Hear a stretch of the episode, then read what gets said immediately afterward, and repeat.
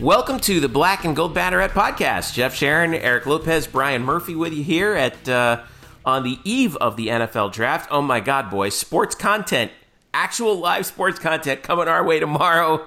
It's it's it, it, it's it's so special. I can't. It's this it's this pretty little thing we can hold in our hands. Like oh God, I can't wait. I, I, I think the the sports populace, especially the internet, the sports internet populace, is so mouth is like so famished for this kind of content that you're going to see more idiotic and outlandish draft takes than maybe we've ever seen, and that's saying something. Oh, the oh the hot the hot take reserve is like overflowing. It's kind of like uh, it's kind of like oil prices right now, where they're literally paying people to store it. I mean, it, it, yeah, the reserves have been topped off. Uh, Elo, I know you're excited for this. So, uh, how are the Dolphins going to screw up, dra- you know, screw up and not draft Tua Tagovailoa? Well, that's the thing, right? Like the sports fan in me is excited for this draft. Thankfully, it's here. As a Dolphin fan, I'm petrified uh, because I think the Dolphins will screw this up, and they'll probably get to screw it up by taking an offensive lineman, just like they did the year they took Jake Long over Matt Ryan, or the you know they've done they've have a history of this. So I'm very petrified uh, I'll be excited until that clock ticks and says Miami Dolphins, and then like, if yeah, if we pass on if they and, if they pass on Tua and draft Herbert, what will you do? Uh, cry. just Why resign and resign to the fact that the Dolphins will never be relevant? That because I don't, you know, just that's just what's going to be. I mean, I don't know. I, my my hot takes on Tua are, are well known to everybody who follows me on Twitter. So. Oh, that's right. You don't think he's very good because God no. forbid he throws a lot of accurate passes and touchdown passes. But hey, uh, but no, behind behind the behind five of the best offensive linemen in college football, where Justin Herbert doesn't. But you know.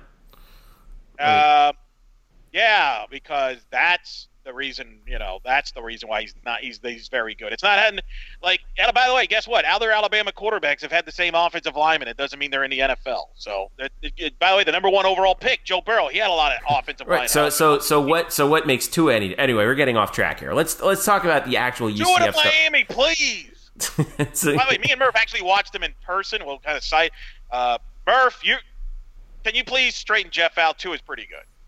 No, Tua is very good. Uh, the only issue with me and with, with Tua for me is the obvious one, which is, do you want to spend that kind of draft capital and sort of tie your franchise's future to a guy who's had what five knee surgeries or five major surgeries in the last not not yeah, knee surgery but five major surgeries in the last uh, handful of months? It's worth right, it's worth thinking about. It's worth thinking about. Yeah, that's Ask right, McKenzie anyway. Milton what he thinks. Who but, is Eli? But, yeah, and let's not. But let's like. But I will not be here to. I will, I'm not. I'm not here to to let anybody besmirch Tua. He's a very good player who's got all the tools you want. Who's got all the tools you need to be a good quarterback. Uh, and if his mobility is up to snuff and he can still do that and be dangerous with his legs while keeping his arm strength and his his ability to read things quickly and his accuracy, he's going to be very good. Um, and they give him a good offensive line, then you're going to see what he did in college kind of repeated because that's what he can do when he's got good personnel around him. He's a good, he's a very talented player. You're right. I mean, uh, I, I, I, yeah, I, I, agree. He'll be an excellent fit for the Los Angeles Chargers. Anyway, uh, let's talk about. Uh, we're going to talk about the NFL draft for uh, from the UCF perspective. Uh, we've got a bunch of profiles up of potential players who will either get drafted or be signed by NFL clubs shortly following the uh, the NFL draft, which will take place, of course, Thursday through Saturday uh, and will be live and will probably be a gigantic technical cluster. This is the world's most important Zoom call. Someone's going to screw it up. Especially uh, if Spectrum's involved. What? it, and, and, Jeffrey, as much as you want to dog the Dolphins, you know that Dave Gettleman is going to lose connection when the Giants come on the clock at four. Oh yeah. No, no, no, no, no, no. Here's the thing. I know Dave Gettleman will be fine. You know why? I guarantee you, underneath his desk He's got like a backup landline phone that's like his grandmother's old handheld rotary, the one that the one that AT and T gave you, you know, back in the day when when you when you signed up for phone service with Ma Bell. Guarantee you, he's got one of those. Guarantee you, he's got one of those lying around just in case. Um, we will also talk about uh, uh, some uh, basketball moves happening with, uh, well, Collin Smith and Darin Green Jr. Um, declaring for the NBA draft, but like maybe, but not really.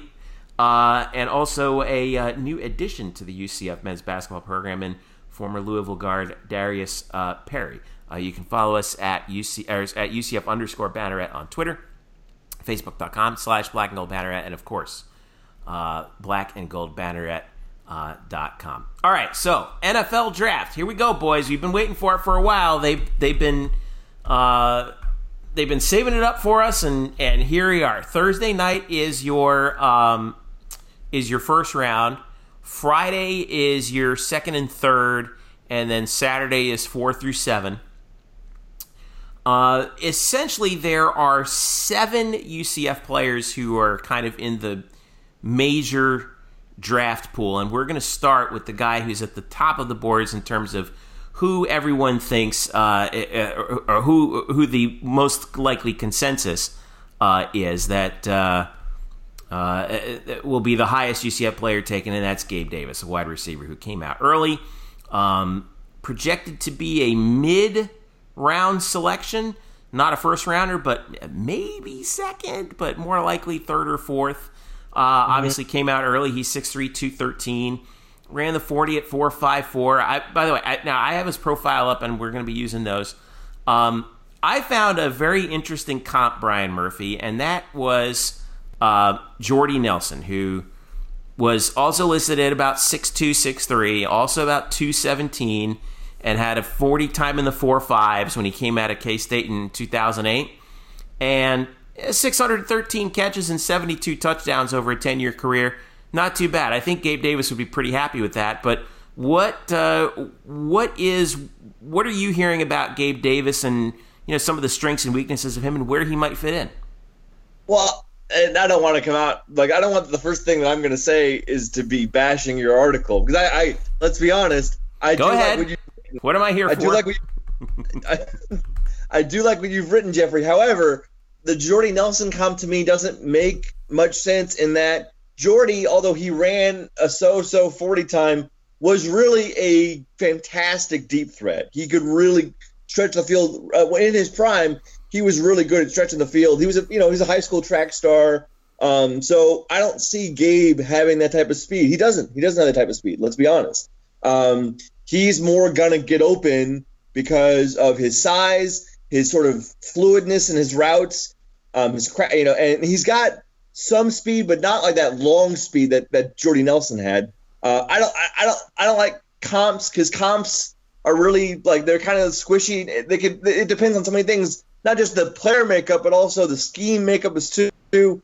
I just see Gabe being successful because of his body and the fact that he knows really like he's got the innate traits that you already need. Maybe not the speed, but high pointing the ball, being really tough at the point of attack when the ball is in the air, shielding off defenders really well. We've seen him use double moves, and he's he's pretty good at you know kind of um, uh, not showing um, his moves to to defenders. Um, he's got a lot of the fundamentals down. There are some athletic traits to his game that are missing. Like I said, deep speed is not there, but he can make up for that because he's a big guy who knows how to play with his size. And if he could just, if he obviously with the fine tuning that comes with being in the NFL, he could be certainly a consistent consistent contributor. What teams do you think would probably be looking for a guy like him? Didn't we mention like so? We mentioned like Green Bay on the for those of, for those of you who were uh, watching the uh, watch along with us when we did the uh, the UCF USF game. We talked about Gabe Davis, I think, on that, and uh, we mentioned Green Bay, and I said that Green Bay wanted somebody with more speed, but certainly they are wide receiver starved. Uh, there are tons of good wide receivers in this draft. It's a good reason why Gabe, even though he's pretty good, is probably going to fall to the fourth round because this wide this draft is absolutely chock full of good wideouts. But certainly, I think the Green Bay Packers would pop up just because they, they really need someone, and that'd be a great that'd be an awesome fit too. Because I've I think I remember that the the the Packers are Gabe's favorite team, and I think that would be that would be pretty cool. Hmm. Eric Lopez, what do you think about where you know where you think Gabe might end up, and where do you think he might go in terms of the round? You thinking higher or lower? You know, the issue is this is such an incredible wide receiver draft. like insane, right? Maybe the deepest of all time. That's been discussed. That it's hard to tell where he he, he could go because I think we're the question is really depends on what happens in the first round. Like when do the wide receivers start going? Do they go early first round or do teams take the approach of there's so many great receivers that we're going to wait and all of as a result some of the receivers that we thought would go super early might get pushed back so be, and, and as a result there's a rippling effect to that and i think that mm-hmm. could affect gabe moving forward so uh, I, I think to me i kind of i feel like it's around four to five range because I just think there's so much talent at wideout, and this really is going to come down to what does the team prefer as far as a wideout. It's that good. Like you have options. Like there's the kid that I love a lot, Claypool from Notre Dame, who I think is, is, is like people are saying second or third round, and I think in a normal year he might be a first rounder. Um, so I think Gabe. Uh, that to me, that's a, a round four to five, and it could come down to, you know, I think Green Bay, it makes sense, assuming they don't go receiver early. Some teams might go multiple. How about Minnesota? Uh, could be a team. I mean, it just that's a, really it's, at that point it's like who who fits in. Um, but I, I, if I had to kind of put a number on it, I would say round four. Uh, uh, hopefully, if the receivers go early in the first round, I could see round four would be the number I would go. I think it's a round later than Tre'Quan because it's a deeper draft. I think if it Otherwise, I think he would probably be going where Tre'Quan did in round 3 mm-hmm. Yeah, I, I, I see. Uh, I, I see that certainly happening. I, I, you must have been looking at Ourlads because they had him as the number 19 receiver, and you kind of see Gabe somewhere around that like 17 to 20 mark when you rank the receivers. Um, they have him going around rounds four or five. You're right about the the receivers that are coming out, though. I mean, obviously, the two guys from Alabama, Jerry Jeudy and Henry Ruggs. CeeDee Lamb out of Oklahoma, Denzel Mims of Baylor, Justin Jefferson of LSU, your guy Claypool out of Notre Dame, Tee Higgins from Clemson, who's been all over the place, Michael Pittman Jr. out of SC.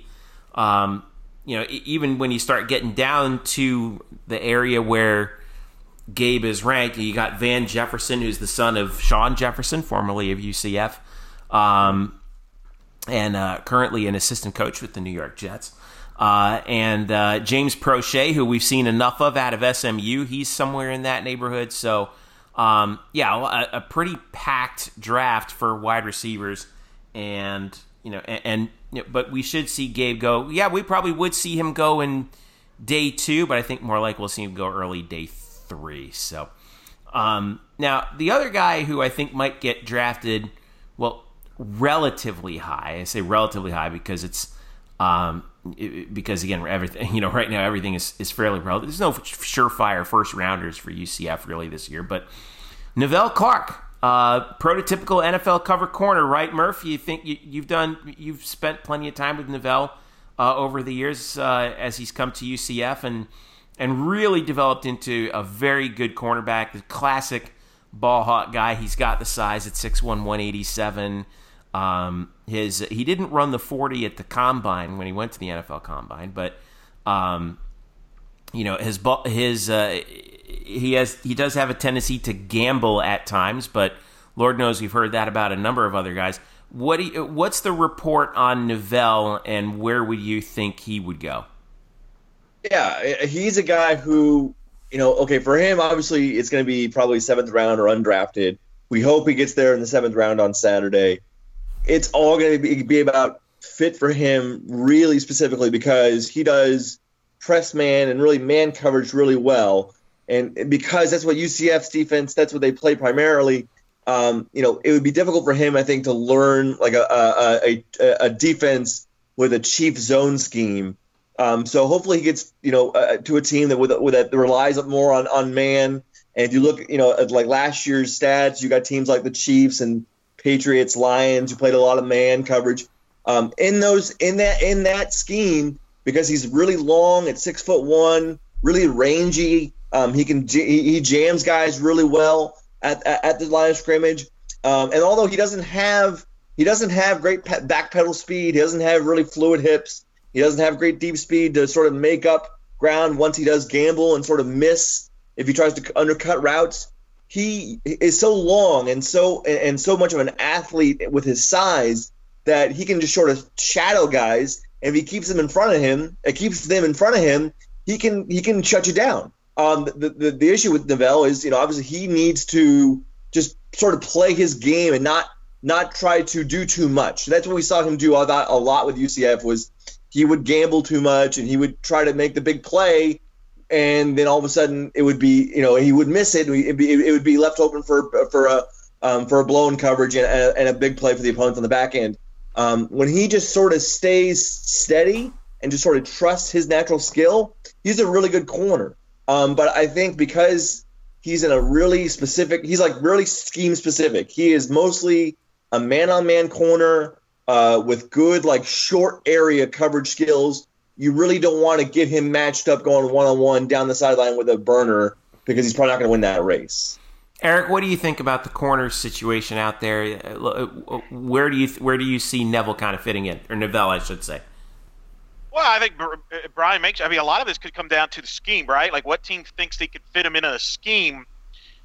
And, and I wonder, both of you, and this is the interesting thing: does the uniqueness of this year's draft where there was no UCF Pro Day, there was no in person talks and things like that. Does that have an effect on guys like Clark and others on the back end of the draft? I think it might throw the the back end of the draft into a little bit more chaos than usual. You might see some guys go way higher or way lower than you might think because there's it, it I guess one of the good things about this, or at least maybe maybe some more interesting thing about this, is it's going to provide us more insight into how certain franchises think, because there's no group think, or at least there's significantly less group think. I think this year than um, than there normally has been, and teams are kind of doing a lot of their own research. I think sometimes the guys in the front office they think a lot about um, you know what is it, it, I'm not saying that they're governed by it, but I do think that that, that uh, the press has a little bit of influence on things um, in terms of what they, they they'll deny it, of course, but I but I find that I find it hard to believe they don't because some general managers really do care about that. Um, but yeah, I, I think it'll make for something really interesting. Like I would not be surprised to see Nevelle Clark get picked you know, uh, you know, maybe as high as the fifth round by some team that really, really likes him, and, or maybe not get selected at all for that reason. You could say that about several other players for UCF, including some of the guys we'll talk about in a little bit. I don't know, Murph. What do you think? No, I think that's right. I, I think you know, I, I think the, the impact really would fall more on players we're going to talk about here shortly, more so than Nevelle. I do feel confident that Nevelle, with his six one size, because man, big corners are you know obviously in vogue that he's going to get drafted. I think no matter what, he's still going to get drafted. It certainly helped that he was at the combine, um, so he got to talk to uh, you know a lot of team officials there. And you know, for what it's worth, uh, today, earlier Wednesday, we spoke with um, Willie Martinez, the assistant coach and defensive backs coach for UCF, and uh, I asked him about uh, Nevelle, and he mentioned how you know he's heard from both Nevelle and from some some NFL personnel that Nevelle's done really well in interviews. And he's really he's really had some good interviews when he has been you know maybe on the board or man to you know uh, you know face to face with NFL uh, personnel. So that's that that helps his cause. What really hurts are the players that we're going to talk about now, and I would say just to sort of you know uh, like a segue here, I would say it hurts Adrian like Adrian Killins more. Okay, I'll tell you what. Let's let's do this. Let's take a quick break. When we return, We'll talk about some of the guys who might who are kind of on that that gradient between getting drafted and not getting drafted, including Adrian Killins and a few others. Stick around, we'll be right back. Welcome back to the Black and Gold Banneret podcast. Jeff Sharon, Eric Lopez, Brian Murphy with you here. We're talking NFL draft. We talked about two guys who we think are probably most likely to actually hear their names called this coming weekend. Uh, uh, uh, Clark and uh, Gabe Davis. Now we're going to talk about um, some guys who are kind of on the borderline of whether or not they're going to get drafted. And We're going to start with a guy who I've mentioned in my profile of him on the site is one of the most, I think, one of the most important players in certainly recent UCF history, maybe of all time, Adrian Killins. Um, four years at UCF, came in as, came in and contributed mightily as a true freshman. Um, we know about the speed, we know about the size or lack thereof. Uh, it, it, depends on where you look. He's either a very late round pick. Ourlads has him six or seven, round six or seven. Um, had a really good Shrine Bowl, by the way. He uh, it, it, sort of uh, flashed his wares as a pass receiver, uh, 92 yards on seven on uh, seven catches, uh, and kind of you know, and that's the kind of guy who I feel like he's going to have to be at the next level. I made the my best case comparison was was Tyreek Hill and Murph. I know you're probably going to rip that here in a second, but um, you, you know, but he you know, I can see that best case scenario playing out as he's like a, as he turns into this real speedster that you kind of get the ball to on the outside, or you run jet sweeps with, and all that kind of stuff in a sort of Andy Reid, you know, Frank Reich style offense. Um, but let's talk about whether or not you feel he's going to get drafted or not. Do you agree with that? Like he might be a late rounder, or is he, or would he, or would Adrian rather field free agent phone calls? Uh, that's a good though. That that's a that's a different topic. I mean, maybe he would like to have the opportunity to go where he, you know, a, a place of his choosing. But there are certainly a, a, certainly a better chance that he gets drafted now than say if he was coming out, you know, seven years ago, seven to ten years ago, because guys like him are now populating the NFL ranks, and you know, this is obviously not just the the Tavon Austin. I know people look at Tavon Austin as like well, he was this massive first round bust. Like, yeah, he was, but he he's still playing. If I'm, I mean, he's still he's like he's he's had a long NFL career. Made himself obviously, a lot of money. yeah, obviously Tyreek Hill is a special case. Uh, I I don't like the comp there only because Tyreek Hill is a real route runner with real with real wide receiver skill that we have not seen from AK, who mostly lines up in the slot and, and runs very simple patterns. And uh, so for me, with AK, I've always I've said recently that he's sort of like a, a poor man's Tarik Cohen to me, um, a guy who can obviously be a, a, total weapon on special teams, but you know if you get him in space as a as a a receiver or as a, a toss runner, he can he can do dynamite things. He's not as quite laterally quick, I think, as Tarik Cohen, but he obviously has this the straight line vertical speed. What I want to see from him more the next level is he's got to continue to improve as a receiver. We saw that a little bit um, in this last season uh, or the last couple seasons. Uh, actually, not that much. He only had eight. He only have eight catches last year. Wow. Um, but he's got to do more. Seem right? I, I mean, it makes no sense. He had 25 in 2017 and 18 and 20 and 19 in 2018, and he's got to do more of that because that's where he's going to make the most of his impact on offense in the NFL. We we you know UCF fans got really tired of, of watching him run the middle in uh, in in Josh Heupel's scheme. Well, I guarantee you, he's not going to be used like that in the NFL. He just will not be at five foot eight, about 165 pounds. He just that's not going to happen. He needs to become a better receiver. He needs to learn how to run the full route tree. He needs to learn that really a lot, and that's going to probably keep him off the field and probably minimize his role on offense. Uh, you know, for for a while, and he'll maybe maybe he'll maybe he'll only be a special a special teams only guy for the early part of his career. Um, but for him to stick around the NFL, he really needs to become a full time receiver. Yeah, uh, Elo, he's. This feels like it, it, the NFL right now feels like like Murph was saying.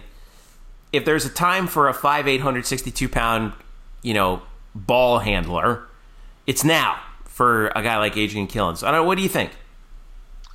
Yeah, I think it's interesting. I mean, this, again, this is such a unique draft so like, if you're a free agent under normal circumstances, yeah, that would fit better. You can fit it, but we don't know how that's going to work. Because remember, not like you can just meet up with the team or the players right away. So it's kind of unique, right? Like I don't know how long. I, I'm curious to see how the NFL teams will handle the non-drafted players and how they sign them during this process. It's one of the many fascinating plot lines in the coming days and weeks with this draft and beyond. A part of me wonders if his future really is in Canadian football, which is a bigger field, 110 yards. That might suit him better. We've had a lot of success with UCF guys in the Canadian Football League. Uh, Joe Burnett comes to mind, for example, had success in the Canadian Football League. Uh, Will, I think uh, uh, I'm drawing a blank right now. Keith Shologan, obviously, in a lineman situation, but Brandon Alexander, defense back. So, and I think we got to keep that in mind too. We always focus on the NFL, NFL, which is obviously the ultimate goal. But I wonder you know, some of these guys, their future in pro football might be somewhere like the Canadian Football League. And I wonder if that's really uh, Killins' future, unless, to Murph's point, does a team see in him a guy they can work with, maybe start on the practice squad and develop him into a weapon either on special teams or maybe as a receiver. I just feel like he's the kind of guy that some general manager is going to get obsessed with, or some head coach, and be like, "I need to have this guy because I want to have a, you know, I need my own Tarik Cohen slash, you know, Percy Harvin slash, like they can see that guy, right? And he's that kind of guy, and they want to work with that speed, right? I, it, it just, it, it, it's his speed is just too I feel like it's too good for everyone to pass up, right? No, I, yeah, I mean, you take a chance on that because he could be, if he develops, right, he could be a dynamite big play threat. Absolutely, if he develops. So yeah, you would take a chance on that. The and we're I don't think anybody's disputing that. We know he's going to get a shot at the NFL level. He's going to. The the, the question there is is it going to be as a seventh round pick or is it going to be as an undrafted free agent? The, the, that's not the issue. The issue is how does he develop from there? How does he expand his game and improve his game from there? Yeah. Well, and, and by the way, I'll give you a comparison to him, and it's because they were they're in the same system. Kenyon Barner, who mm-hmm. was at Oregon, five yeah. 5'9", 190, fast. Uh, you know, although Kenyon's he, pretty he, much pretty much bigger than him. Although Kenyon did put some weight on too, which I think that right. Adrian is going to obviously going to have to do. Right, but now he he got drafted by the Carolina Panthers in the 2013 draft in the sixth round, and he kind of hung around. Uh, one of the things I think Barner did, he, you know, he kind of hung around in the league. Uh, can can can maybe Killins kind of fits that role where he kind of hangs around, maybe fits a maybe he's a third string back. I mean, Philadelphia is probably an interesting example. They have a ton of young, young backs that they use. So to your point, I think Murph made a great point. I think in today's football, where teams like to use two and three backs, uh, might give him a better shot. But I do think he's going to have to maybe adapt to certain things. Maybe you know, is he willing to play special teams and not just return wise? Could he be a guy that can be developed into a guy that helps on special teams and coverage, uh, mm-hmm. things like that? that? Who knows, right? A lot depends on who gets drafted. But as we get later in these drafts, you're, if you're a player, you almost have to be very willing to be adaptive to whatever the team wants you to do. Mm-hmm. Yeah, so it's I don't. One of the things that he is though is quite adaptive, and and you're right. I think now we're starting to get to the point where we're seeing where we're going to start seeing some guys who are like, yeah, maybe maybe they would be better off, you know, waiting to see you know the, what the free agent market looks like, and they can, like you said, Murph, choose where they want to go. One guy who I'm really intrigued by here as we move on to our next guy is Jordan Johnson. Um, we we know how great of an interview he is. We love Jordan. We we are the um, you know like we are we are stands for for JJ. There's just no doubt about that. Um, his experience on the field speaks for itself. Um, you know, started at guard uh, as a freshman in 2016, moved over to center in 2017. Remember, we had question marks about that. Boy, that was answered in it. That was answered in a hurry. Started all 39 games his last three seasons all uh, American Athletic Conference first team t- first teamer twice. Um, you know, in this in this scheme, you know, it, this is the part that I, I think is now he he had a virtual pro day where um, he ran the forty and four point two five. You know, twenty one bench press and all that, but you know. UCF is didn't get to where they were the last few years without being a good run blocking team. We know how good of a run blocker he is. I think the question for JJ, believe it or not, is uh, is size. It's six two three oh two. Um, but uh, in addition to that, I, I feel like are there any Murph? Are there any scouts or GMs out there who are like, yeah, but he's a shotgun center? You know what I mean? Is that still a thing? Uh, I don't think so because uh, you look at JJ, he works really well at he, he, he does something really, he could work really well in a system that some NFL offenses love to love to run. That's the zone option, uh, not the zone option, but your zone, your basically your zone running scheme. So like yeah. your, um, you know, th- those like because he can pull. He's, he's extremely athletic and very quick for his size. Uh, he, he gets to the second level really easily, uh, and because he can pull really easily, those zone schemes that NFL teams like to like to use those those one cut schemes, he can he can be really proficient in that um, as a blocker. And so I think for JJ, he has a role in the NFL, um, but certainly it's going to be with it's going to have to depend on fit, absolutely, because he's very specific in what he would do really well for you. Uh, and then he, as you said, Jeff, needs to get stronger. He needs to get maybe not bigger, but he needs to get weightier and just just make sure that he can withstand you know nose tackles at the NFL level, yeah. um, which is something that yeah, obviously he's not seeing at this kind of at, at UCF. So I think from that standpoint, that's my that's my biggest concern is that is JJ strong enough? Uh, does he have the ability to last at center and, and take that physical pounding that he's going to take? Um, because if he can if he can add muscle, add weight while keeping his nimble feet, um, and, and we know he's going to stay in good shape because of his his vegan lifestyle. Like he, we know he's always going to be. You know, he's not. He's, he's never. Gonna, he's never going to be a guy who's going to get out of shape per se. Mm-hmm. But he needs to add to that muscle and then maintain his ability to move. And if he does that, then yeah, I could see him lasting. What do you think, Elo? Go ahead. The question, though, there, Murph. The I mean, a lot of that doesn't really translate into a draft pick necessarily. right. I mean, that no, might I, be. He yeah, might be a free agent that's going to have to work his way in. Right. So I don't think I'm talking about. I, I don't see him being so like from this point on. I don't think we're talking about guys who would be drafted. So I'm not. I'm not. I'm not really. Uh, I'm not really approaching that topic. I'm just talking about really his skill set. I do not think he would be drafted. Yeah, he's going to latch on, and, uh, and linemen are usually guys that can, are easier to latch on in, in finding the right situation there. Uh, but I think everything Murph brought up is, is, is pretty accurate. Interestingly, if you look at guys that are going to get drafted out of the center position, a guy that, if you followed, obviously you've watched the UCF games, a guy you might know about is Matt Hennessy, who's a kid from Temple, uh, who's going to be drafted here, maybe pretty high, depending on how this goes. But uh, among other, but it's a tough position to crack, and I think everything Murph said is accurate. And but I think you know, again, uh, I think he'll try to latch on to an NFL team, and then you know, can he build it? You know, work uh, uh, all the questions Murph uh, brought up. Can he figure that all out? If not, again, Canadian Football League is a possibility for him. I think he can play. He can play. He's going to play pro football. We just got to see if it's going to be the NFL.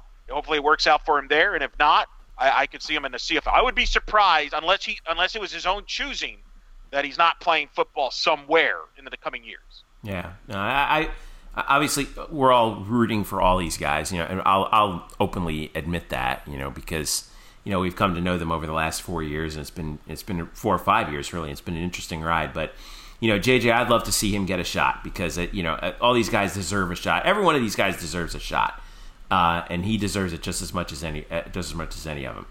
Um, as does the next guy I want to talk about, which is Nate Evans. Um, pretty good linebacker uh, uh, linebacker pedigree that he's coming from at UCF over the past few years. Uh, he was a tackle machine this past year. Um, 100 and uh, was 117 tackles. Um, we know about his you know his tendency to find the ball. Um, I, you know I love the fact that I was able to use the word motor in his uh, scouting report. Finally, I was able to use that with somebody. Um, because of because you know when you're on the field as much as UCF's defense is, you know, an average of 78 plays per game, the defense is on the field over the last two seasons. Eh, for him to maintain the energy level that he did, it shows you the kind of athlete that he is, and plus his leadership. I mean, it's you know, he was a no BS kind of guy, and you know was well respected by his teammates and coaches. His named team captain. Um, but the I think the other issue is uh, again you know, is he undersized? Uh, even at 240 pounds, he's 6'1", Murph. Um, yeah. You know, or, or you know, it, it's he, he's just the classic tweener, isn't he? It's is he not fast enough or not big enough? Right, and well, the the answer there, as far as size or speed, might be both. He's got he's got girth, he's got muscle, but six one again, he's not the size you would like out of a linebacker. And then I don't know if he has enough quickness at that position either to keep up. What what Nate's what Nate has going for him uh, kind of as you alluded to, Jeffrey, is just his overall want and and, uh, and his desire uh, that that that sort of just kind of just comes off of him so easily. He's a natural leader. He's a guy you want in the foxhole. Uh, he's a guy you want in your locker room, getting everybody together. And because he is that kind of person, he's going to be driven to succeed somehow. He's going to, you know, he's going to do everything possible to make it in the NFL or in pro football because that's just that's just his his his makeup is exceptional. Uh, but when we talk about tangible stuff and his physical, you know, his physical stuff, he does have quite a few shortcomings. And then, yeah, he probably is a, a, a tweener. And so I don't really know if he really fits anywhere, but he's going to obviously give it his best shot because he doesn't know any other way but go. Eric, I, I look at him and I started having flashbacks. Like, is he a replay of uh, another guy who we really who we really enjoyed in his time here at UCF at the same position, Terrence Plummer. Ooh, ooh, uh, that's a good one. Uh, I love Plummer. Uh, Plummer. I love T Plum too. I, you know, and he's kind of bounced around.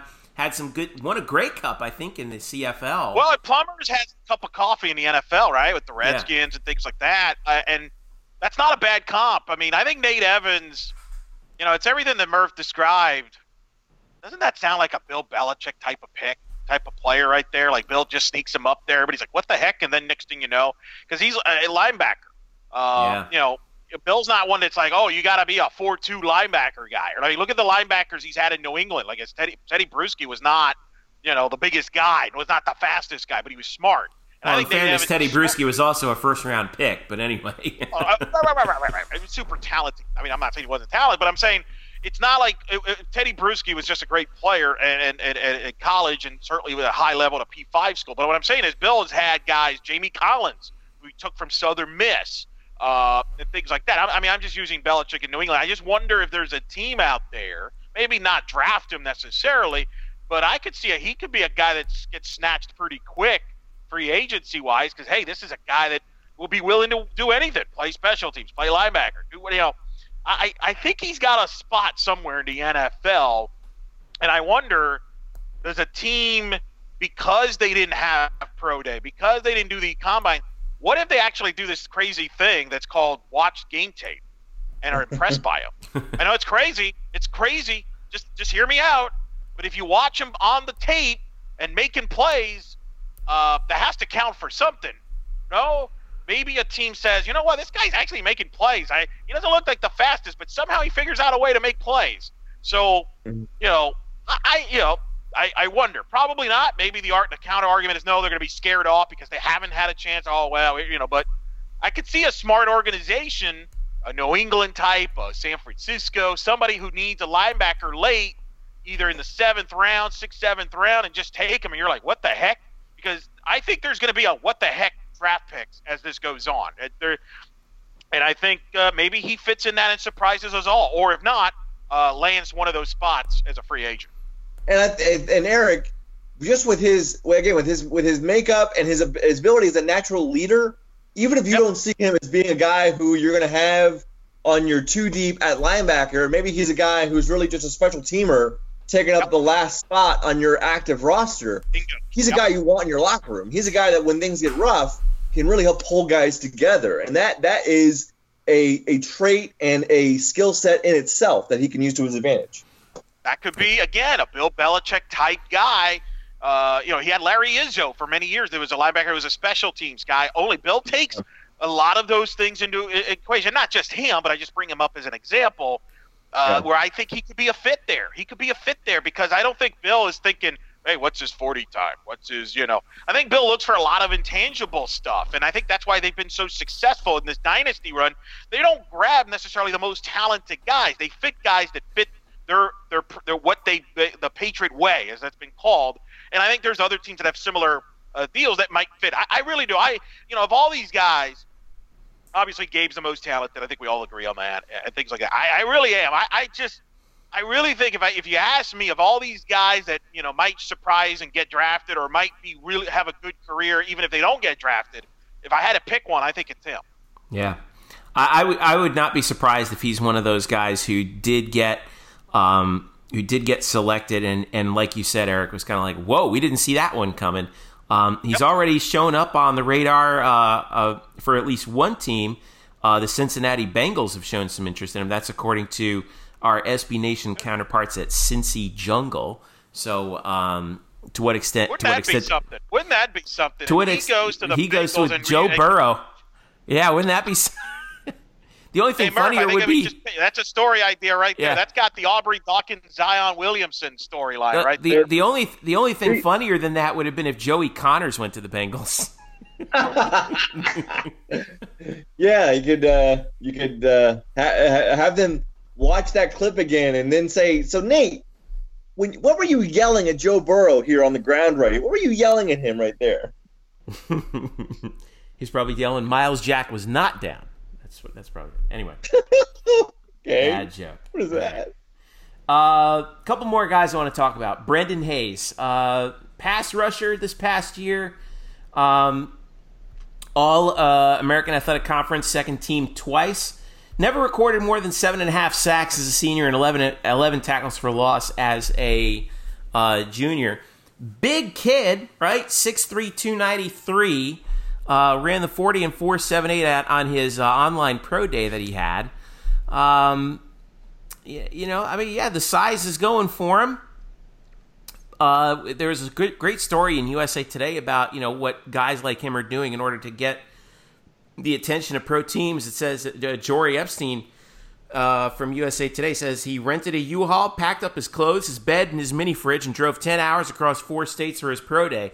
"Quote: In life, really, you don't take if you don't take initiative, nothing's going to happen." The UCF football defensive end said. If I don't, then who will? Um, and you know, maybe teams might like that, but uh, he, even as a pass rusher, though, he never took a, we uh, like there was no Brendan Hayes game, you know, where he completely took over. He only had one multi sack game in his entire career, but maybe somebody has uh, can, can do something with him. I've, and when you're talking about D linemen, it all depends on scheme. Do you run a four three as opposed to a three four?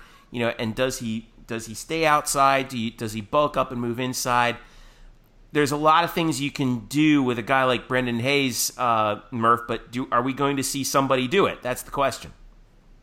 Yeah, I would I would like to see him bulk up and move inside, just because I don't think he has that edge quickness that you want from you know that sort of the guy who plays the defensive end spot. He just he has size, he has he has the the, the reach and the length, but I, I, I just doesn't have the foot speed and, and sort of the hip fluidity to really you know dip and drive and get to the quarterback. So I'd like to see that's your second well. fluid hips reference of the entire podcast. By the way, I like that. I Is like really? to know that. Yes. Uh, are we, are we taking shots for your fluid hip reference? No, no, no. Um, we are now. uh, well. Uh, it's it's quarantine. We might as well. Be, I, I should have I should have taken I should have taken shots before the podcast. Um, but I, I think look that work ethic means something. Uh, also, a guy, a kid who's who's finishing his master's degree this month as well. Um, and, and I, I, do hope that the the the level of want, kind of like I talked about with Nate Evans, but in a different way. You see Brendan Hayes, you know, really chasing after his dream job right here by doing whatever possible, you know, driving ten hours across states in this country to to get a look, to get a sniff at the opportunity of a possibility that maybe he might get a job somewhere. Um, it's and so I hope that works out for him. Um, but there would be a lot of questions to be answered, both from him physically and scheme wise, as to where and how he sort of translates to that level. Elo, what do you think? It's so crowded and D, you know, in uh, when up front, and it's just such a, it's just yeah, such a, a hard one. position to gauge, isn't it? It is, especially in these in this condition. Like I wonder. Let me ask you both this: Could he have benefited if there was a UCF pro day?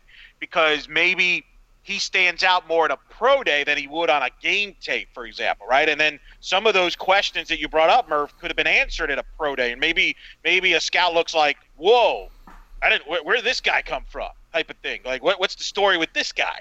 Maybe stands Yeah. out more. Whereas, with I think in this situation, I think he gets kind of lost in the shuffle. And I do think pro day. You know, it's funny. I'll, I'll share this quick story, and then Murph, I'll let you kind of discuss, react to that. But I remember the Blake Bortles pro day. I was there. For the Blake Bortles pro day, and Gus Bradley was there. Was the time was the Jaguars head coach, and Blake went through his deal. He was really good. Todd McShay, everybody was good. The first guy that reached out to Blake Bortles was Gus Bradley. Gave him a hug and everything. Everybody's like, "Oh, well, that's adorable." And I'm like, "Wait a minute. I mean, you know, that's an interesting sign. I think that tells me Jacksonville likes him. I'm like, no, you're over, you're re, you're you're reading way too much into that. Because I, I think at the time some people thought, well, maybe Bill O'Brien and Houston would take him because of the George O'Leary connection. Uh, but it turns out, yes, Jacksonville did take him. And afterwards, Bortles kind of won Gus Bradley and the Jaguars over with that pro day in part. Uh, and I wonder if a Brendan Hayes could have done something similar if he was given that opportunity. Well, I, th- I think a guy like Blake Bortles, like he kind of already came in with some buzz around him. Now, enough buzz to get him into like the top five at the time. I don't know, but um, but he sort of benefited from the fact that people had already heard of him and many more people than I think Brendan, at least at this point, right, Murph? Sure, sure. No, right. I'm not saying they're the same, but I'm saying you can make an impression on pro day yeah. where a team remembers that. And he did think, have a Brendan did post his uh, his uh, virtual pro day, and I actually have the video up on his uh, profile on uh, on blackandgoldbanneret.com. You know, I mean, he ran a four eight eight forty the first time, four seven eight the second time. Um, you know his measurables came out. I mean, it's it's just the question is what makes him stand out to somebody, you know. Yeah, I think it's interesting you brought up the Blake Bortles and, and Gus Bradley connection. How about last year, last April, uh, Trysten Hill was really the guy to watch for UCF prospects That's at UCF Pro yeah. Day. And who's running the defensive line drills inside the Nicholson Fieldhouse? Hey, it's Rod Marinelli, the, yeah. the Cowboys D line and defensive coordinator, and who ends up taking Trysten Hill in the second round? Rod uh, Marinelli and, the Dallas Cowboys, yeah. It was. It was a lot to do with Marinelli uh, and wanting to go with Trysten on that pick. Uh, I will say this about pro days and combines that I've said numerous times on the show already, and I'll just restate it here quickly. The on-field stuff is completely overrated, and especially doesn't matter in pro days where it's so sanitized and formatted to something that does not replicate actual football.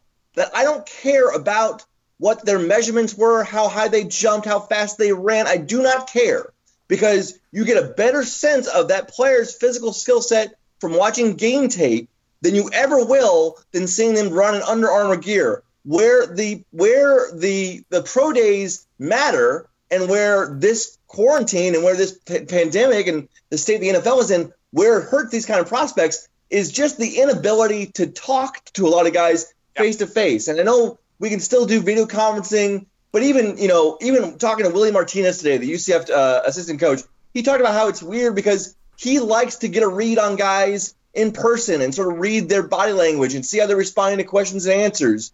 And so with with that being out of with that being impossible, that's where these guys get hurt. It's fine they can go into a a, a, a, a you know a, little field house and run the 40 and do some lifting. That, that really shouldn't change a player's draft stock um, because it's not that is not really football. It doesn't replicate the football experience but it's those conversations, it's the meetings, it's the questions, it's you know, can you do this well? It's getting on the board and, and asking a guy, you know, what is this? You know, what is this? Can you draw this up for me? And just asking and just talking to guys, getting to know them. That's why you know the Cowboys picked you know Trysten Hill, not because of you know uh, he was really good at the bag drill inside Nicholson Field. I was like, no, like Rod Marinelli, Rod Marinelli was there. He talked with Trysten Hill a lot. They established a connection, and that led to him being picked. And because that those, because those kinds of meetings are not possible anymore, yes, it, that that is what really hurts the guys. Not the ability to work out for them, but the inability to talk to them, especially face to face, and have that real human contact. You know what it reminds me of? It, yeah.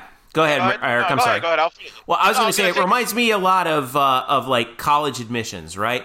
Where the pro days and the combine, that's like the SAT or the ACT. Like it can only kind of rule you out in a way. What really gets you into college is your is your you know the classes you took and the grades you got in high school, right? And that's that's the equivalent of your film, obviously. And, and your person your personal statement, really, yeah, your story. Yeah, and that's and that's the equivalent of the interview, right? Yeah. So uh, that's kind of how I, I view it, you know. And you're absolutely right about that. Like it's it's it's like you know Brendan Hayes is uh, and other guys are are trying to. It's basically they're taking their SAT at the last minute because that's what they have to do. But hopefully, teams won't decide on that so much because you know it's you never know what happens on that kind of a day too. There's too many variables. Go ahead, Eric. I'm so sorry. No, no, no. I mean that's fair too, and I, I kind of it's kind of like college recruiting in a way, right? Like, and I think Murph's example is even better than mine with the Bortles because you're right, Bortles was going to get drafted high anyway. I think maybe the difference was there that Gus maybe said, "Hey, this is the guy we should get for a quarterback." But I think the Marinelli example is even better, right? Because think about it. Jerry Jones ain't watching Trysten Hill tapes, right? He ain't watching UCF tape. He ain't doing that. He get out of here. But Rod, I guarantee you, what happened was Rod Marinelli was sold on him, right? Like to Murph's point, he talked to him, he saw him up close in person, and you get and you kind of get get attached. And I guarantee you, Rod Marinelli went back to the Cowboys and the scout and all the people said, "Hey, this guy, I'm telling you, we got to take this guy." And I think that's sometimes how you find diamonds in the rough. It's not because necessarily you watch game tapes. You know, I think the first few rounds you don't need a pro day. Uh, you, you, for the most part, you could figure that out pretty quickly. The top talent, but these diamond on the rough guys that you know, you're like, why is people like not looking at this guy? And then you kind of see him on pro day, and then you talk to him, and then you kind of like, you know what? I have a good feeling about this guy. I think we should give him a stronger look. And now all of a sudden, everybody else is like, okay, well, let's let's look into this. Now you're bringing attention. I think it's kind of like college recruiting, right? Uh, you know this uh, story well, Jeff, because you worked at UCF wasn't Bortles the reason he came to UCF because Charlie Taaffe just happened to see him and it's like, hey, this guy is pretty good. He could be a tight end, might be a quarterback. Hey, we should yeah. give this guy a look. It wasn't like he was at the forefront of their looking at, but uh, Charlie liked him, and now all of a sudden now the rest of the UCF staff, I'm like, well, if you like, let's look into this more, and they got him, right? Isn't that yeah. how that happened? Exactly. In a way, it's kind of like it's not what you know so much as it's it's sometimes who you know or who gets to know you and uh, and that kind of segues us to the last guy we're going to look at, who is uh, Jake Brown um, for UCF. Uh, er, uh, uh, Murph, you got to know Jake Brown really well and did a story on him, which you can find on the site, which we'll link to in his profile. Um, the expectation, I mean, here's a guy who left football and came back. Uh, you know, has you know has ex- expressed interest in rugby. Um, but uh, was a team captain, you know, last year, as voted on by his teammates. Um, finished his last two seasons first team all conference. Um, you know, another another excellent college football offensive lineman out of UCF. But what's the what is the NFL potential for him? Or is he is he a guy? Yeah, it's interesting because reading up on him, it seems like the the read is that he would have to move inside to guard uh, and I, again, I, from from that standpoint, I just don't know where where and how he fits. I just do not know, and I'm not going to try to fake it as if I know exactly how he's going to succeed at that level. All I can tell you is that yes, he's had a lot of experience at a high a high level program playing against against high level competition.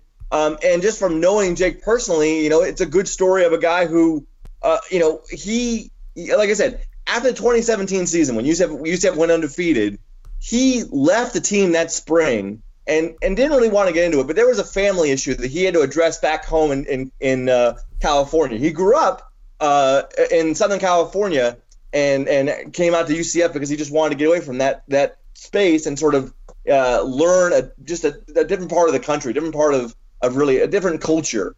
Um, but he had to leave in 2018 and really didn't know if he would be back, and that got taken care of. And then once he once he came back uh, and, and was committed to rejoining the team for the 2018 season. Leading into that, he got appendicitis, uh, and that was an ordeal in itself.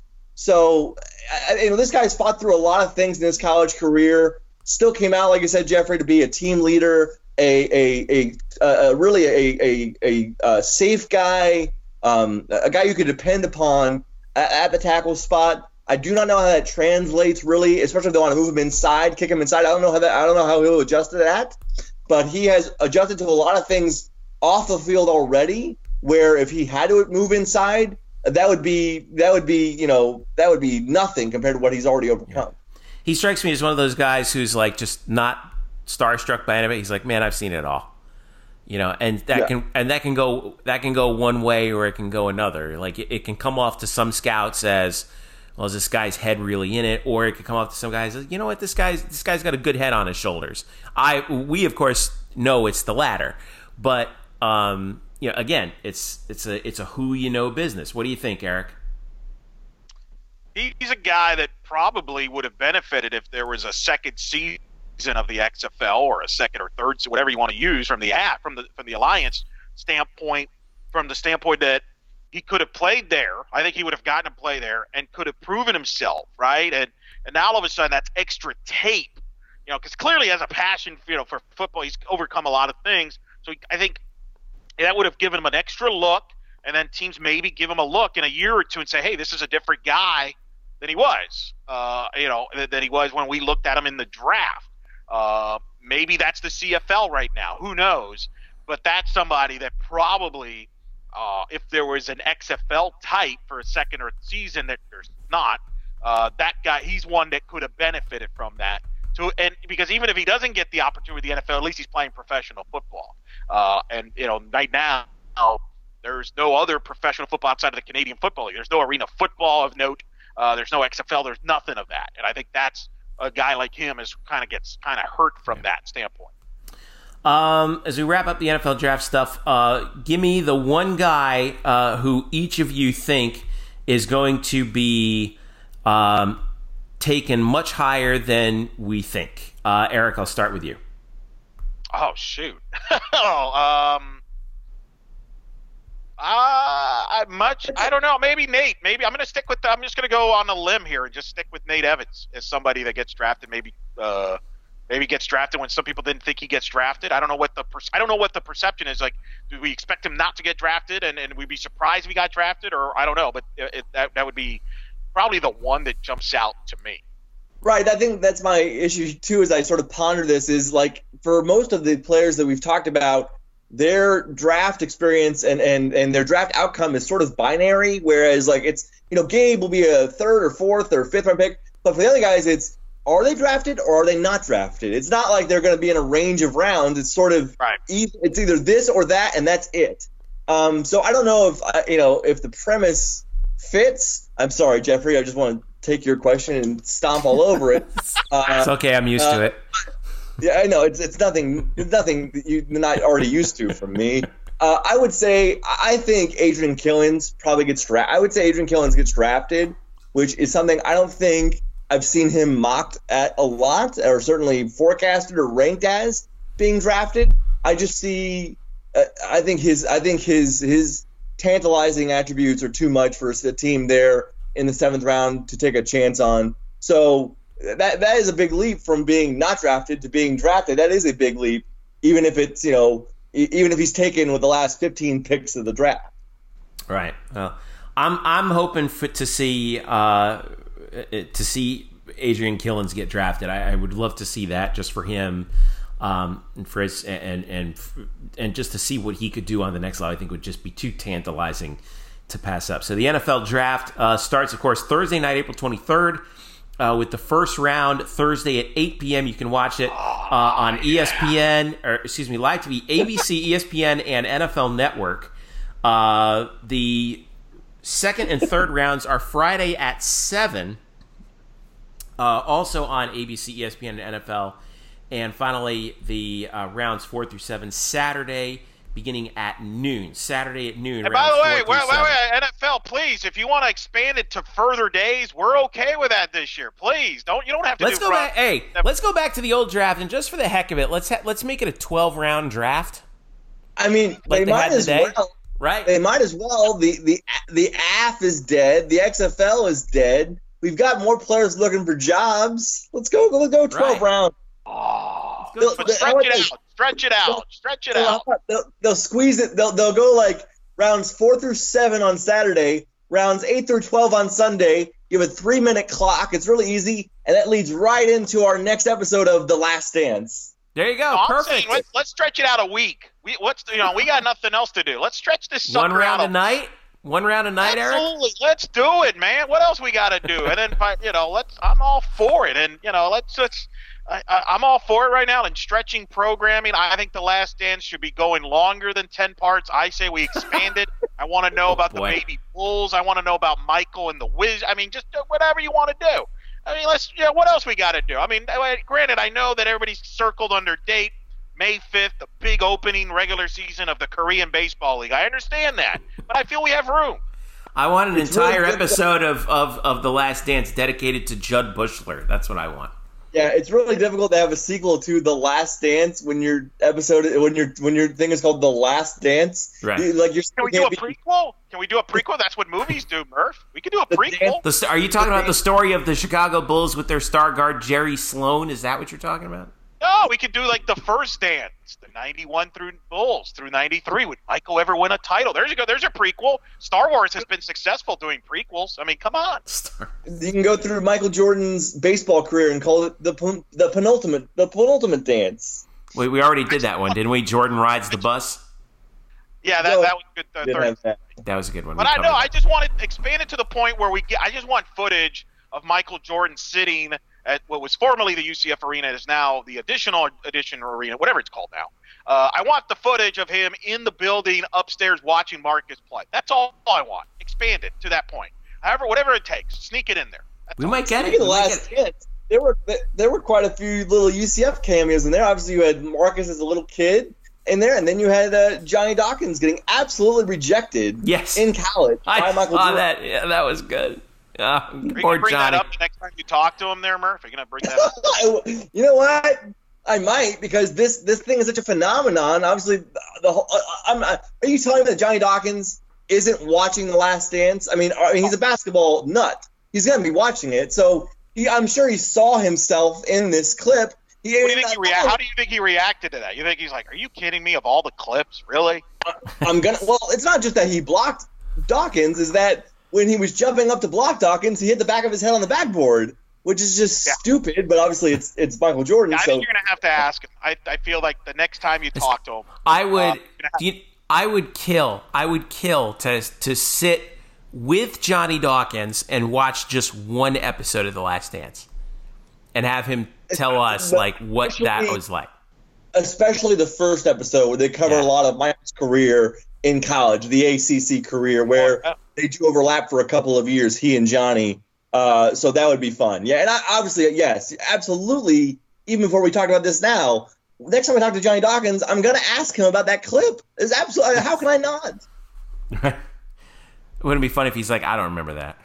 I don't remember that. I didn't watch it. no we love you, Coach. We love you, man. All right, uh, we're gonna take a quick break, and perfect segue, Murph. I appreciate it. We're gonna talk about basketball. And uh, one guy going coming into UCF and two guys potentially going out. We'll talk about that and more when we get back. This is the Black and Gold Banneret podcast. Welcome back to the Black and Gold Banneret podcast. Jeff Sharon, Eric Lopez, Brian Murphy with you. Follow us on Twitter at UCF underscore Banneret. You can follow us individually at Jeff underscore Sharon, Eric Lopez Elo, and Spokes underscore Murphy. Where if you did, you would have found out that uh, we have a new member of the UCF men's basketball team. Darius Perry joins uh, UCF. He is a uh, he comes over from uh, Louisville as a graduate uh, transfer. Uh, this was first reported by Corey Evans of of Rivals, but you know he's got quite the he's got quite the resume. Murph, a former four star, as you wrote in your in your profile on him on the site. Um, not overly spectacular numbers uh, in terms of his per game averages, but nearly a 40% three point shooter. Um, what do you know about this kid, and how did he come to UCF, uh, or at least come to UCF's attention? Well, uh, so I that the last thing you asked, I am not sure of yet, as far as like how far the relationship goes back.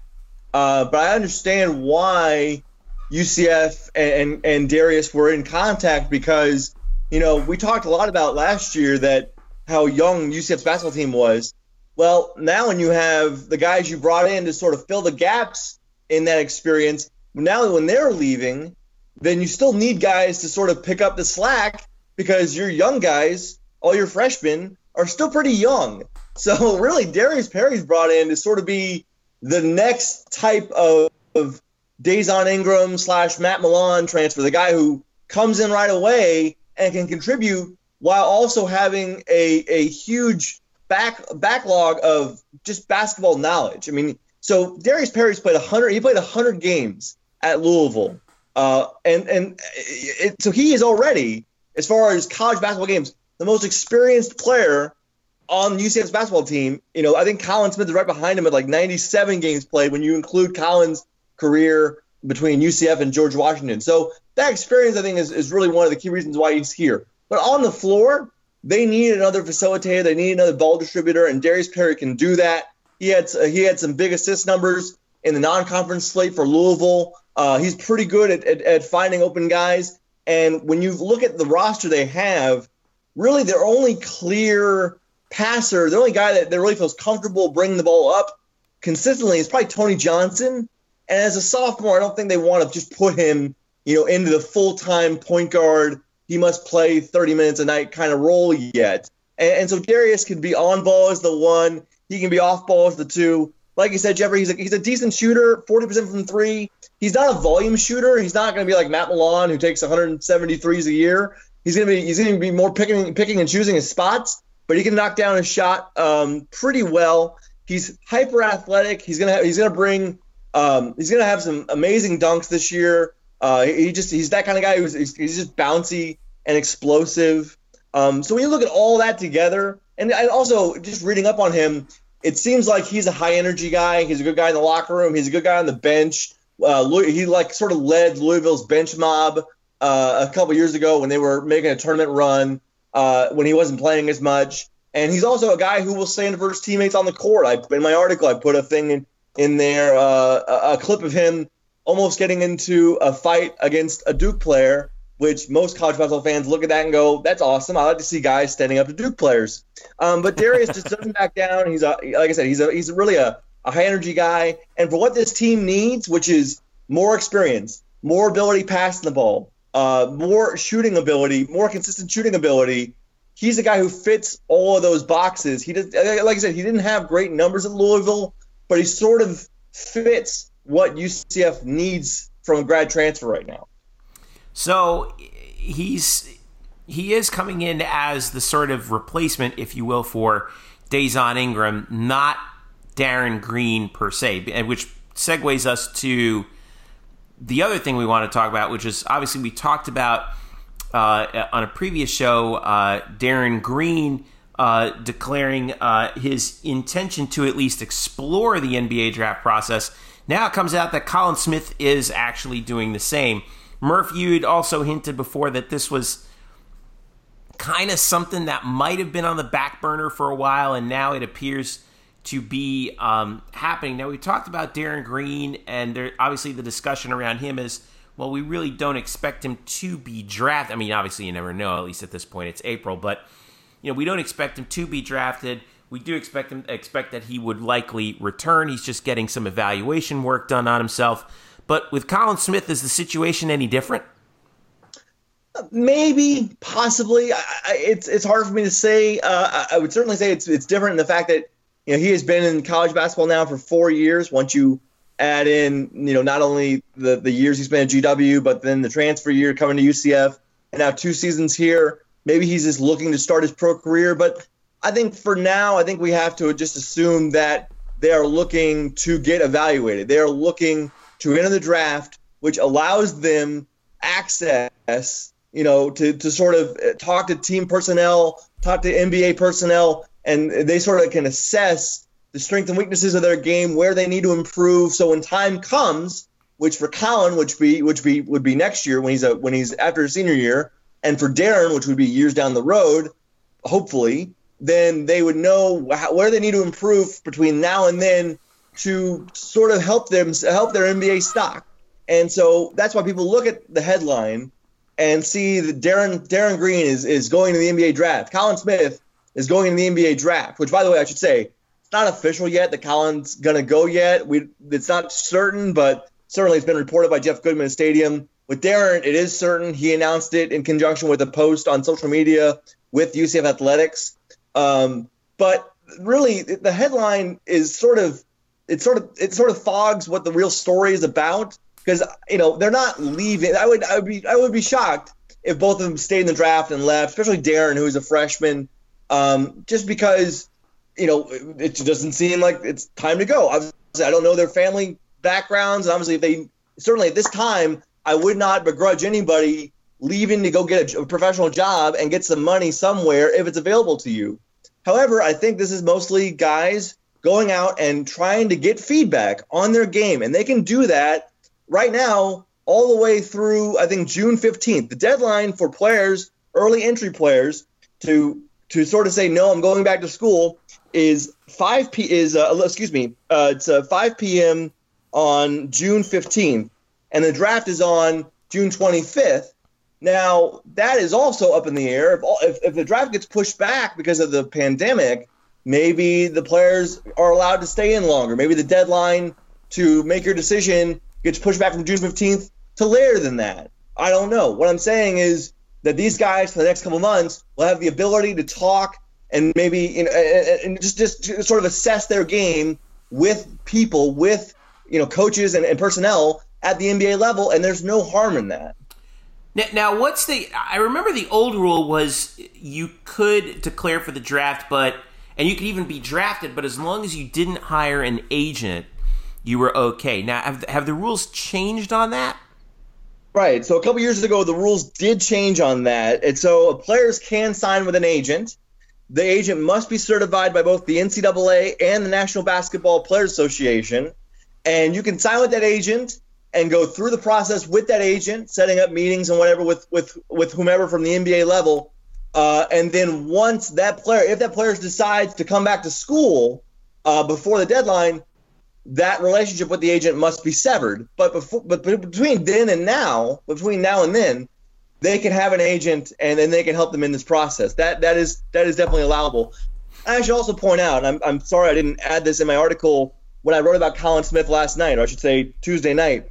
This this has a precedent at UCF. Remember, Taco Fall uh, declared for the draft after the 2017 season. Um, was it Isaiah? Was that Isaiah Sykes? Also Isaiah Sykes, yeah, that's correct. Yeah. before his senior season in 2013. So players have done this, and both those guys came back. Obviously, Taco came back for not only his junior year, but then obviously also his senior year after that. Uh, and so this this has this has happened. I, I, think the initial shock of like, oh my god, he's going to the draft. Uh, it wears off after a while once you really realize what they're probably doing is just getting a better sense of where their game lies for the pro level, which is totally fine. What about the situation with um, with the G League pathway? Right now, I I know Jalen Green, who's the number one prospect in the ESPN 100 for 2020. Um, he announced that he is signing on with the NBA's um, G League pathway, which would, according to sources, this is according to ESPN.com. Uh, sources who spoke to ESPN.com said it would pay elite prospects 500 grand plus and, uh, and provide a one year development program outside of the uh, the G League's traditional team structure. Uh, now, I'm not saying that either that either Collin or Darin would participate in this, but is this something that maybe in the future we're going to have to keep an eye on with guys on that level who are NBA curious at this point? Uh, well, okay. So I'll just say the, the the path program that the G League has set up is only available to elite high school prospects. Oh, I see. Okay. Kids who have not come to college yet. Uh, that's why you saw Green go to. G- that's why th- that issue with Green is more of a college basketball crisis. Whereas, you know, are we going to lose all our good prospects to this path program who are never going to come to college and just go to the G League for one year um, before going to the draft? But for UCF, that's not in the cards because let's be let's be honest right now. UCF doesn't recruit what you would consider elite high school prospects to have an opportunity to play in that program. Yeah, unlike you know, it's it's not it's so it's not, not what you're saying is it's not baseball yet. it's that is not, and I, I, when I say that, people are gonna like frown and, and shout and say like, we draft great players, we, we we recruit fine, we, our recruits are great. Look at Isaiah Adams, he just won Mr. Florida basketball. I understand. Uh, but the, in this term of elite, it's a different class of player. You're talking about you're, you're, yeah, you're talking about the like the top three. I'm talking about kids who should be going to Kentucky, you know, yeah. and, and or or you know if you think about it, who should be just going straight to the NBA anyway, like you know back in the day with Garnett and Kobe and and LeBron, right? Yeah, this is kind of the NBA's way of trying to kind of what what everybody was speculating on that guys are just going to start going back to the old days of the, or not the old days, but back to instead of going to college for a year and skipping now, maybe tweak it to where they go straight to this G League, they develop, and that, that Murph described, and they develop them and that way it doesn't cost this player on the active roster instead because that was one of the issues in before is you would have a guy like Jermaine O'Neal who would just sit on the bench for three or four years. Yeah. Now you can have a, a system where a kid can play, and it's basically a middle finger to the NCAA, basically. And I do think there's going to be changes moving forward on this from the NCAA basketball. I think you, uh, Jeff, you brought up the aspect of, you know, there are so many underclassmen that don't get drafted and a lot of people, and I agree with this. I think if those guys don't get drafted, they should be allowed to come back to college basketball. You've, we've seen that with college baseball, where guys either get drafted lower than they thought or don't get drafted and end up coming back to college baseball. And I think, I think that's a middle. I think that's where we're headed with this because I think there's going to be uh, some people like, come on, we got to tweak. And I think that's where we're headed with the college basketball standpoint. Uh, I'm skeptical on the whole G League concept personally because um, I do think players get promoted better in college bat. Like Zion Williamson became a bigger name because he was at Duke. If Zion, you know, would he have been a bigger name if he came out of high school? Probably not. It would, have, but you know, until he played. Uh, but I, I think uh, you know, so there's questions whether financially that could work long term. But I'm not gonna, we're not gonna get into all that uh, on that respect. But I, I do, I don't think that applies to to Murph's point.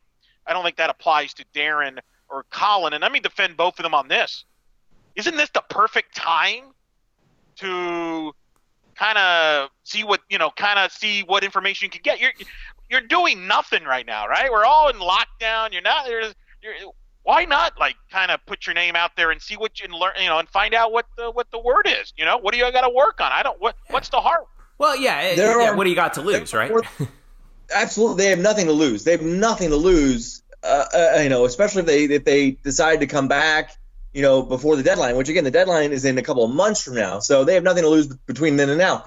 And also, there people should know there are more than currently there are more than I think a hundred players who are under the description of early entry players. There are certainly college players uh, like James Wiseman or Anthony Edwards, guys who have are early entry, but they're in the draft. That doesn't they're not they're not going they're not going out to come out later. They're in, but there are more than hundred players currently, including I think David Collins of USF, who are among that list of players who are just testing the waters. That that is the key phrase here. They're testing the waters. So this is not rare. It's never rare. And most of the reason why these guys these kids do this is the exact reason why we think Collin and Darin are doing this, is to get a better feel, better sense of their game and what people at the highest level think of what of their game and how they can improve from here. So just to clarify, Murph, you, you fully expect both of those guys at least to return. Yeah, I mean, go. Uh, go ahead, Murph. I, I don't begrudge. See, and here's the thing, right? So if if if Darin leaves, yeah, I would be surprised because he has three more years of eligibility left. Uh, and if Collin leaves, I'd be a little less surprised if he only has one more year. But again, I, will I'll, I'll break this. I'll, I'll really kind of go away from the basketball angle and more to the human angle of this all is maybe guys just want to go out and get a paycheck playing basketball uh, somewhere this this fall if possible somewhere because their family really needs some money right now.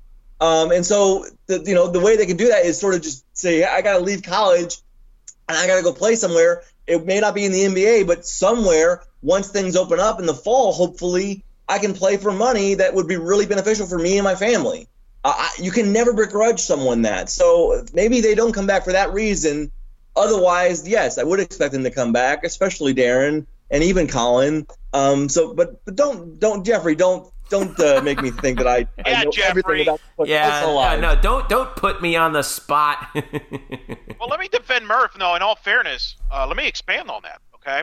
Because you brought it up. The, you know, I mean, these are not the normal circumstances. Okay, I think we all can agree. So I, I think to Murph's point, I don't think that's I don't think that's a I think that's a very accurate and a very good point. Is you know who knows what the financial situation is? Number one, okay, like yep. if, you know, hey man, we need money. Here's the other aspect, and Murph brought up the date June 15th uh, on that. And, and let's just keep it on that date because I, I know where you're saying, Murph. I think I agree with you. I think the NBA draft's going to get pushed back to August. Yeah. Whether they decide to push back the deadline, who knows? That's for everybody to decide. There's pros and cons. Some would say and, no, and, we got to keep it at June because. And, and by the way, officially, the NBA season is still under postponement. It has not been canceled. Correct. Correct. And I think. And I think they're going to try to play, and I, you know, and it'll probably be like in, July, in the summer if they do play, and then they're going to push the draft to probably August, is what I've heard. So uh, it wouldn't surprise me. But here's the other aspect of this, and I, I'm glad you brought this up, Murph. June 15th. But let's let's bring this scenario out here. Let's say we get those guys get to June, and by that point, what's the status of the school? Is the school going to be open? Is the school not open? What's the status of fall sports in college? What if there's no fall sports and now there's closure on campus and there's no there nobody knows when this college basketball season gets going. When do you meet? Now you're thinking if you're a player out there maybe you're thinking, well, I don't know if I, there's going to be a college basketball. I don't know when I'm going to go back. Maybe my best option is to go to a G League where I can guarantee some money and move forward. I'm not saying that's going to happen with these two in particular, but I, at the same time, I, you know, it is interesting the timing. Where are we in June could influence some of these decisions that some of these kids make. Yeah, that's true. That's a good point. Absolutely. Also, I should add that the deadline for early entry players to declare for the draft is April 26th. So that's this weekend. Uh, so we still have a few more days left for players. I don't know, like Dre Fuller, who may say, "Hey, I want to try it too." I'm just saying, oh, maybe he wants to try it. No, Mr. Anti-speculation is out here. Absolutely, you know. it's speculation, but that's the point. You know, maybe maybe he wants to get the same read that Derek. Throwing names out there willy nilly. Absolutely, I am. That's the point. I'm staying away from that Murph bomb right there. That theory. It's not a Murph bomb. I'm just saying. oh. If, if, let's if let's just say Johnson, let's just say that, that, let's just say the alarm clock is ticking on that Murph bomb, huh? if, if Tony Johnson came out Thursday on the 23rd and said, "I'm declaring for the NBA draft," we should know what that means, and, and it would be fine. Like you are giving people go, heart attacks right now. Please. yeah, can I bring up one thing too? It kind of uh, yes, circling back to our, to our, uh, to our, yeah, quickly because I know our podcast is like six six hours long. Um, uh, the on Darius Perry, it was interesting reading uh, Chris Mack. Chris Mack is the head coach at Louisville. Uh, reading his comments about Darius once Darius decided to transfer uh, back in March, and uh, or excuse me, and uh, yeah, he transferred. I think decided to transfer in March, and he talked. And so Sports Illustrated talked to uh, Chris Mack in April, and they asked him why he thinks that uh, Darius didn't really didn't really seem to fit really well in the Louisville scheme. Because if you look at Darius's stats, the last two seasons, both his his junior and uh, sophomore seasons, he started out playing a lot of minutes, starting point guard, and then as the seasons went on in both years, he really sort of tailed off uh, and played less minutes, wasn't starting. Uh, really, some games where he hardly played at all. And Chris Mack said this, what I think is kind of interesting. And I should preface this by saying Darius Perry, Darius Perry committed to Louisville to play for Rick Pitino and in Rick Pitino's system, which is much more up and down and pressing and fast paced. And obviously, then when Perry was coming into the program, that's when everything hit the fan for Pitino in that program. And so they brought in David Padgett, which was then followed by Chris Mack. So, so obviously Perry was not was then playing for a system that he wasn't really recruited for. And so Mack had to say this about Perry that I think is interesting. He goes, he signed up for a pressing, running, open style that I wouldn't call us Virginia, meaning Virginia's defense, but we play a bit, a bit more in the half court. And what Mack is trying to get at there is that he didn't really think that Perry was comfortable with the style of defense that that Virginia that excuse me that Louisville plays, which is not when he says Virginia, he means the pack line defense, which is when everything is sort of packed in uh, and you really don't allow any twos. And it's a style of defense that is that is really kind of spreading across the nation because it's worked so well for Virginia. But when I when I read that and I and I, I think about Johnny Dawkins, I know Johnny Dawkins doesn't play the pack line, but Johnny Dawkins sure plays a lot of half court. And Johnny Dawkins is not coaching a style of basketball like Rick Pitino, where he's pressing and full courting you and really wants to get up and down. It's more methodical and I, I, I want I, I wonder, and I don't know if I'll ever get an honest answer about this. About you know, are there any concerns about how Darius would then fit in this scheme, which would be his third scheme, really, that he'd be sort of learning uh, from being recruited by Pete to working under Padgett and Mack and now Johnny Dawkins. It's really three different schemes. And how that transition would go for him. Does he see any obstacles along the way? Because it seems like when when Perry played in a more slow it down, half court, possession to possession team, which UCF is more closely aligned, he struggled. And I think that's something that I would like to explore. I don't know if I ever get a free answer on a good answer on it, but I think it's something to, to watch. Unless Johnny is uh, going to play some cards that we don't know he has in his hand. Watch Johnny Dawkins come out the pack line defense. Come out the pack line defense very, very and just, well, you, well, just go all D'Antoni on everybody. yeah, well played by way using the term cards there. Very, very good. Oh yes, yes, the Louisville and the. Uh, yeah. See, I, I see. I did it. I didn't even realize it. All right. Well, it'll be fun to take a look at. I hope we get the chance to talk to Johnny Dawkins. Um, hopefully soon, just to catch up on him and everything. And we want to thank you, of course, for listening to us here at the Black and Gold Banneret podcast. As always, make sure you follow us at blackandgoldbanneret.com. We are SB Nation's home for UCF sports content. We got plenty more coming this week, and we'll be following the NFL draft as well. Follow us on Twitter at UCF underscore Banneret. Of course, all throughout the NFL draft um, I'll be online. Murph, you'll be online. Eric, you'll be online, probably lamenting the yeah. Dolphins screwing up the Tua pick. Yes, I'll be doing videos with Mike Tuck. That's right. You did the first video. video with Mike. That was that was really good. So you guys will be working on this together, right? Yes, we'll be doing that throughout the weekend. I think we're going to do one after the first round, and you know maybe some during the weekend. And who knows, boys, you might get invited to be a part of that at some point this weekend. Oh, uh, sign me know, up, baby. There you go. There you go, Murph. You're, you got an invite. We'll, we'll let you know. I'll book it. We'll plan it out. We'll see how the draft plays out. So, yeah, I'll be doing stuff there with Mike Tuck uh, throughout the weekend on the NFL draft as that develops, thankfully. Live programming. God, thank you. Um, and then, like. Do you have do you have topics that you'll be able to cover once uh, a hacker uh, hacks into Joe Judge's line oh. at pick number four for the Giants and doesn't allow the Giants to pick? And will you have, th- will you have things to fill the air there? Because that's that's going to happen. What do you guys want the, your Giants to do? I want the offensive tackle. I'm all flashy. No, give me give me Simmons. Give me a defensive. Yeah, I'm a Simmons guy. That's who I said on the Tuck preview. We have a, a preview draft.